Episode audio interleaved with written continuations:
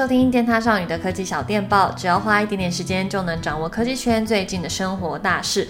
Hello，大家好，我是 Lindsay。二零二三年的第一季即将呢就要结束了，时间过得超级快。大家今年已经换新手机了吗？我个人呢本来是想说后年再换，殊不知哎。尾牙就抽到，所以帮我提早换机。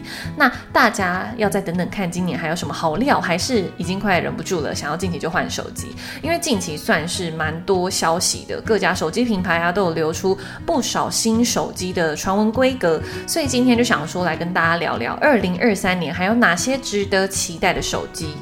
我们先来看讨论度最高的 iPhone 十五系列机型，今年一样会维持四种机型，就是 iPhone 十五、iPhone 十五 Plus、iPhone 十五 Pro 跟 iPhone 十五 Pro Max。但是有传闻说 Pro Max 的机种可能会取名改成 iPhone 十五 Ultra，就跟 Apple Watch Ultra 是同一个系列的感觉，让整体的命名上呢就是更有一体性。荧幕的尺寸呢，维持就是六点一跟六点七可以做选择。那荧幕边框呢是会采用更窄更细的边缘设计，所以荧幕的可视范围呢就加大了。然后在颜色的部分可能会添加一款酒红的颜色。然后我看流出的照片呢，那个酒红是比较类似暗红色啊，像优点那种，看起来比较沉稳的感觉。那至于 mini 机种的话，我个人认为今年回归的可能性不大，毕竟过去的销售成绩就是没有很亮眼。好，再来是在 iPhone 十五 Pro 系列的机种上，实体按键呢会从物理机械按键改成固态按键。固态按键是什么意思呢？它其实就类似之前旧款手机上面的 Home 键，当你按下去的时候，会有一个震动反馈，让你感觉像是按下了一个真的按键。但其实没有，iPhone 十五全系列也都即将登岛，大家都可以成为岛民。全机款呢都会采用动态岛的设计，也代表着新款的手机刘海就会直接被舍弃。那这项更新，我认为就是迟早的事情，去年就有料想到了。所以未来呢，我想更多的应用程式啊也会来支援动态岛的功能，所以让整个使用体验会更升级。那么可能 iPhone 的老用户就会想说，诶，动态岛是不是很难习惯？我跟大家分享，我大概三天就开始无视它了，不会到真的存在感很重。而且我觉得 Uber 在动态岛的应用上就还蛮好的，我可以随时知道说我的车到底要不要来。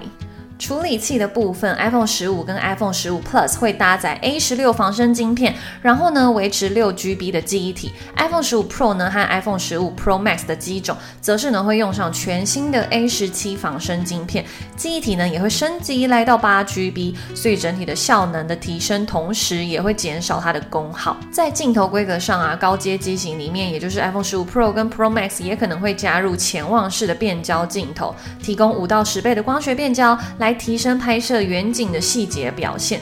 不过我是先期待，就是那个镜头模组可不可以缩小，还有厚度真的变薄一点点，这么大一块，我其实觉得蛮没有办法接受的。好，最后一个留言呢，我想应该不算是个传闻了啦，就是苹果被欧盟逼着要更换 Type C 充电孔，不然二零二四年的时候就没有办法在欧洲地区贩卖。不过传输速度上呢，只有 Pro 系列的机种可能有所提升，iPhone 十五跟 iPhone 十五 Plus 呢，依旧是维持过去 Lightning USB 二点零的速度。好，那就是 iPhone 的传闻大概就是这样。再来第二只手机呢，是我自己私心很期待的，那就是来自 ASUS 的 ZenFone 10。去年呢，他们推出的 ZenFone 9真的是有出乎我的意料，五点九寸的萤幕啊，加上机背摩擦质感的材质，算是我二零二二年心目中手感最佳的安卓手机。如果之前有看就是我的评测文章和影片的话，应该蛮可以感受到我真的还蛮喜欢这一只手机的。那么今年要推出的 ZenFone 10可能呢就会加大它的荧幕，从原先的五点九寸升级到六点三寸，荧幕更新率呢是有一百二十赫兹。但是我个人是觉得，哇，加大尺寸之后应该多少会影响它的手感。我自己是蛮希望可以保留就是五点九机款的尺寸让大家来选，让小旗舰呢还可以保留在手机市场上。不过可能也要看之前的销量来决定这件事情，因为毕竟大萤幕就是主流，其实小手机真的蛮难生存的。主镜头部分的话也是大升级，上一代五千万画素，这一次一口气呢提升到了两亿画素，然后同样呢有支援 OIS 光学防手震，里面搭载的是高通 Snapdragon A Gen 2的晶片，最高是可以选到十六 GB 的记忆体。ZenFone 10新机预计是会在今年的下半年度才会登场，如果对这一支手机很感兴趣的人，我们就一起来等。好，接下来第三只手机呢，也是同一个爸爸出生的，那就是电竞手机 ROG Phone 7，也传出可能会在上半年就登场。因为近期啊，就在跑分网站 Geekbench 上面就出现疑似 ROG Phone 7的分数表现。那里面呢是搭载台积电四纳米制成的高通 Snapdragon A Gen 2的晶片，单核的成绩是两千零一十五分，那多核的成绩呢是五千七百四十分。不过依照过去 ROG 系列的电竞手机啊，它都会推出各种的。版本还有一些联名特别款，目前不确定说这个成绩到底是哪一个机款，但是我个人呢是超级期待这一次在外观上又会有什么新设计，因为以往啊 ROG 的团队不管是在手机或是电竞笔电上，真的对外观都下了蛮多的功夫，可以看到很多的设计细节。好，前面三支手机聊完之后，接下来我们直接进入到折叠机的战场。近期呢，因为 OPPO 它推出了新机 Find N Do Flip，也让折叠机的热度呢诶有所提升哦。那有人也是今年正在考虑要换折叠机的嘛？像是 Google 今年呢、啊，就有可能也会加入折叠机市场当中。最近就有爆料指出说，在地铁上直接看到 Google Pixel Fold 的时机，虽然那是里面使用的人遮遮掩掩，但就是还是被发现的。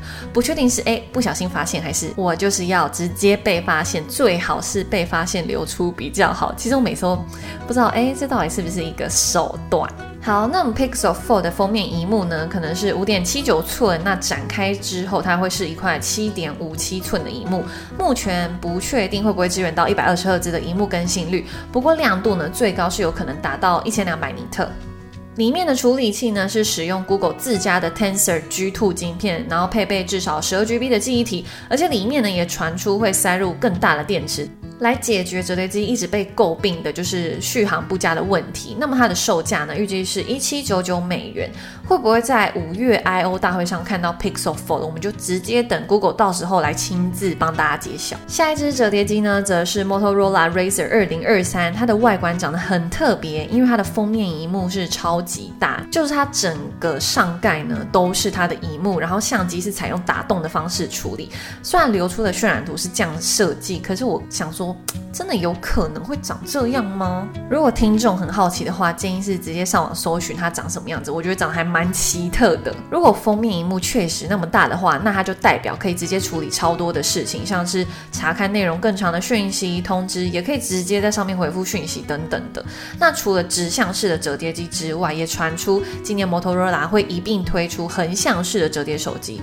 虽然目前是没有更多细节，但还是觉得蛮期待的。最后，最后要讲到折叠机，当然。不能忘记三星喽。那三星今年也可能会推出第五代的折叠机种 Galaxy Z Fold 五，还有 Galaxy Z Flip 五，有点难念。那首先最重要的，我觉得是要改善折痕比较明显的问题。虽然我觉得四代已经肉眼可以忽略，就是你要特别转一个角度，你才会看到那个折痕很明显。不过 OPPO 杀出来的 Find N2 Flip，它的折痕比三星更不明显，所以我觉得三星应该是有感受到一些诶威胁，势必是要改善折痕这个问题。那么其实现在 Galaxy Z Flip 五还有 Galaxy Z Fold 五的传闻都还没有太多，不过有两项很重要的爆料，就是说。Fold 五的机种会直接内建 S Pen 的笔槽，等于使用者呢不用再额外购买一个保护套来收纳。那另外一个传闻呢，就是 Flip 五的封面萤幕会加大尺寸，可以期待一下会不会新增更多的功能。然后那一块封面萤幕呢，会不会直接大过 OPPO 的 Find N2 Flip？好的，那以上呢就是我今年很期待的一些新机传闻，大家会比较看到哪一款手机亮相呢？或是你已经准备好荷包要换手机了？那以上就是今天的科技小电报，我这边温馨提醒一下，我们现在电塔少女的官方有 LINE 的账号，也有 Discord 的群组喽，大家可以直接加入。那我们就下次见，拜拜。